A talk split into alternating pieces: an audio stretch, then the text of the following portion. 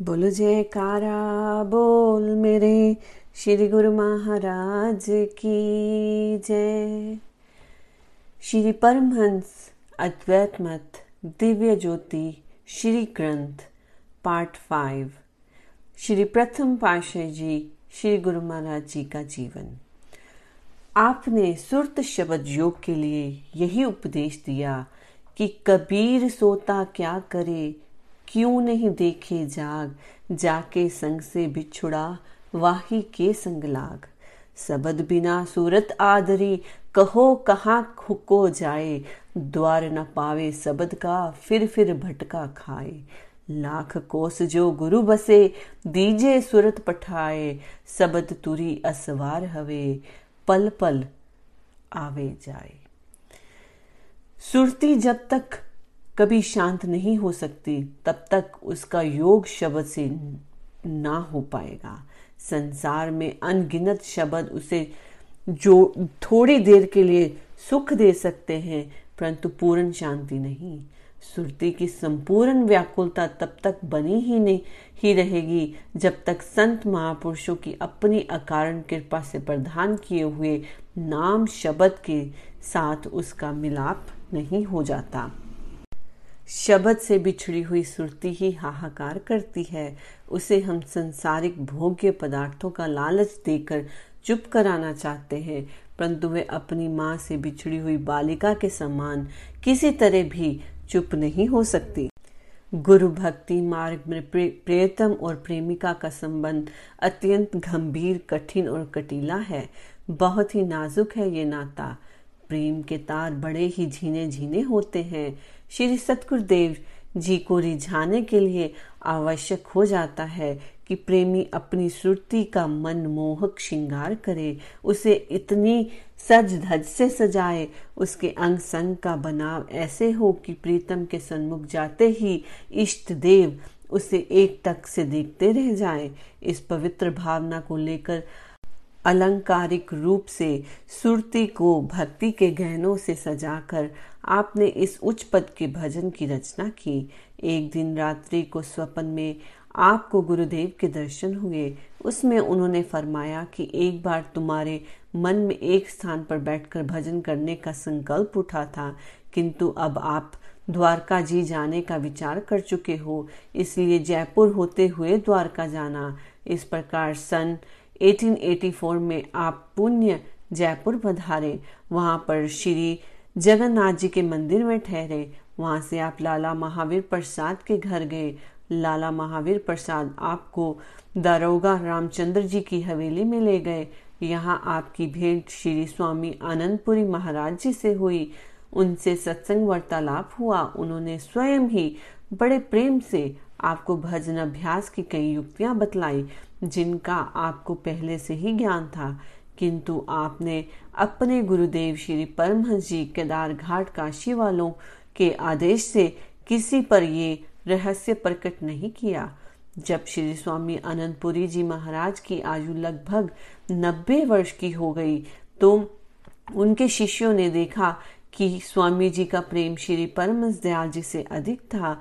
उनके शिष्यों में से एक शिष्य लाला महावीर प्रसाद जी के एक दिन श्री आनंदपुरी जी के चरणों में विनय की, महाराज, आपके बाद आपका उत्तराधिकारी कौन होगा? स्वामी अनंतपुरी जी ने एक कागज़ पर उर्दू में लिख दिया, परमहंस राम याद को मानो।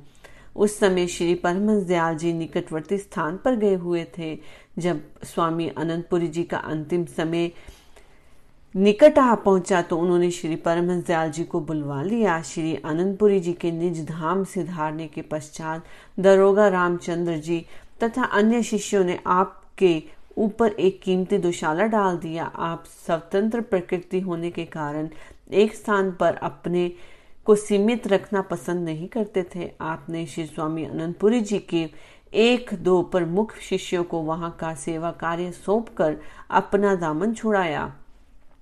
शिष्यों के अध्यक्तिक आग्रह करने पर आपने फरमाया, हम भजन, पूजन तथा परमारथ के लिए फकीर हुए हैं।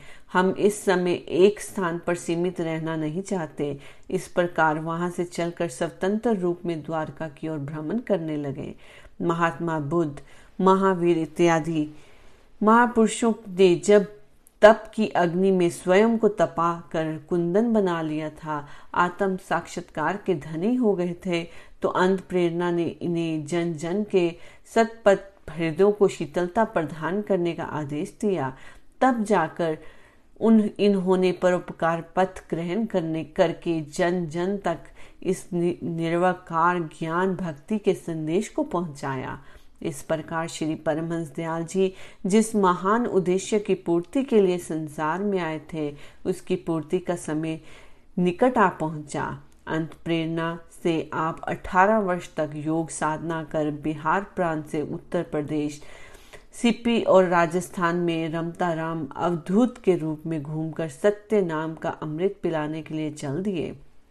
श्री परमहंस दयाल जी ने 18 वर्ष वनों में रहकर सूरत शब्द योग द्वारा आत्म साक्षात्कार किया। इन अठारह वर्षों में उन्होंने जो जो कष्ट सहन किए, उनका वर्णन नहीं किया जा सकता।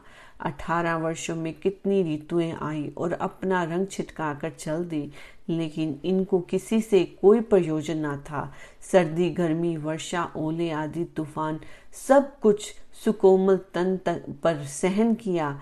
आप अपनी दिव्य मस्ती में लीन श्री परमहंस दयाल जी उत्कृष्ट लक्ष्य की प्राप्ति में मगन थे। आपने भक्ति संप्रदाय की नींव को कठोर साधना से दृढ़ किया।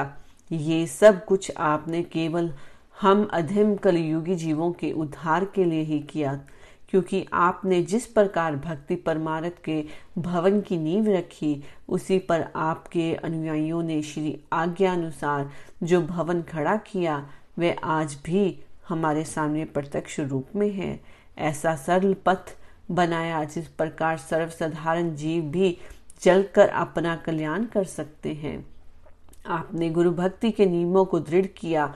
यही गुरु भक्ति ही इस संप्रदाय का मुख्य सिद्धांत एवं उद्देश्य है।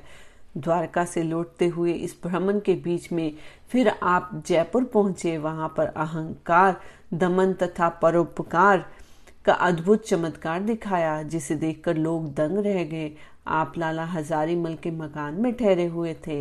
एक फकीर ने नीचे से आवाज़ लगाई, मैं भूखा हूँ, मुझे कुछ खाने पीने को मिले।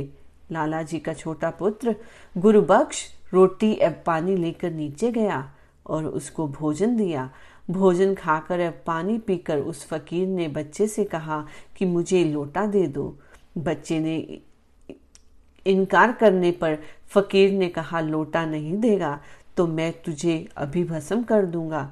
बच्चे ने उत्तर दिया कि, यदि तुम मुझे भस्म कर दोगे तो हमारे गुरुजी मुझे जीवित कर लेंगे। श्री परमहंस दयाल जी ने बच्चे को आध्यात्मिक रूप में नीचे समय लगाते देखा तो आवाज़ लगाई। बच्चे ने उत्तर दिया, ये फकीर मुझसे लोटा माँगता है। आपने फकीर तथा बच्चे को ऊपर बुलाकर वृत्तांत पूछा एवं फकीर से कहा कि लोटा तो इसके माता पिता से पूछ कर मिल सकता है शेष रही भस्म करने की बात तो ये इस, इस इसे लीजिए और भस्म कीजिए। बच्चा उसको उसके सामने खड़ा कर दिया। वह फकीर क्रोधवश हाथ पर कुछ पढ़ने लगा। मंत्र पूरा हो गया। परंतु मंत्र का कुछ भी असर ना हुआ। तब आपने फरमाया, साधु को अहंकार कदापि शोभा नहीं देता। मालिक की भक्ति कर फकीर को भक्ति का धन जमा करना चाहिए, न कि क्रोधवश इन छोटी छोटी बातों में अपनी कमाई को समाप्त कर देना चाहिए। अहंकार तो भक्ति से के संचित कोष की शीघ्र ही खाली कर देता है। अपनी भक्ति को सुरक्षित रखने के लिए इससे बचने की नितांत ज़रूरत है। ये सुनकर फकीर ने नमस्कार कर पुण्य क्षमा मांगी और हर्षित होकर वहाँ से चला गया। बोलो, जयकारा, भूल मेरे श्री गुरु महाराज की जय। बोलो, परमहंस महाराज की जय।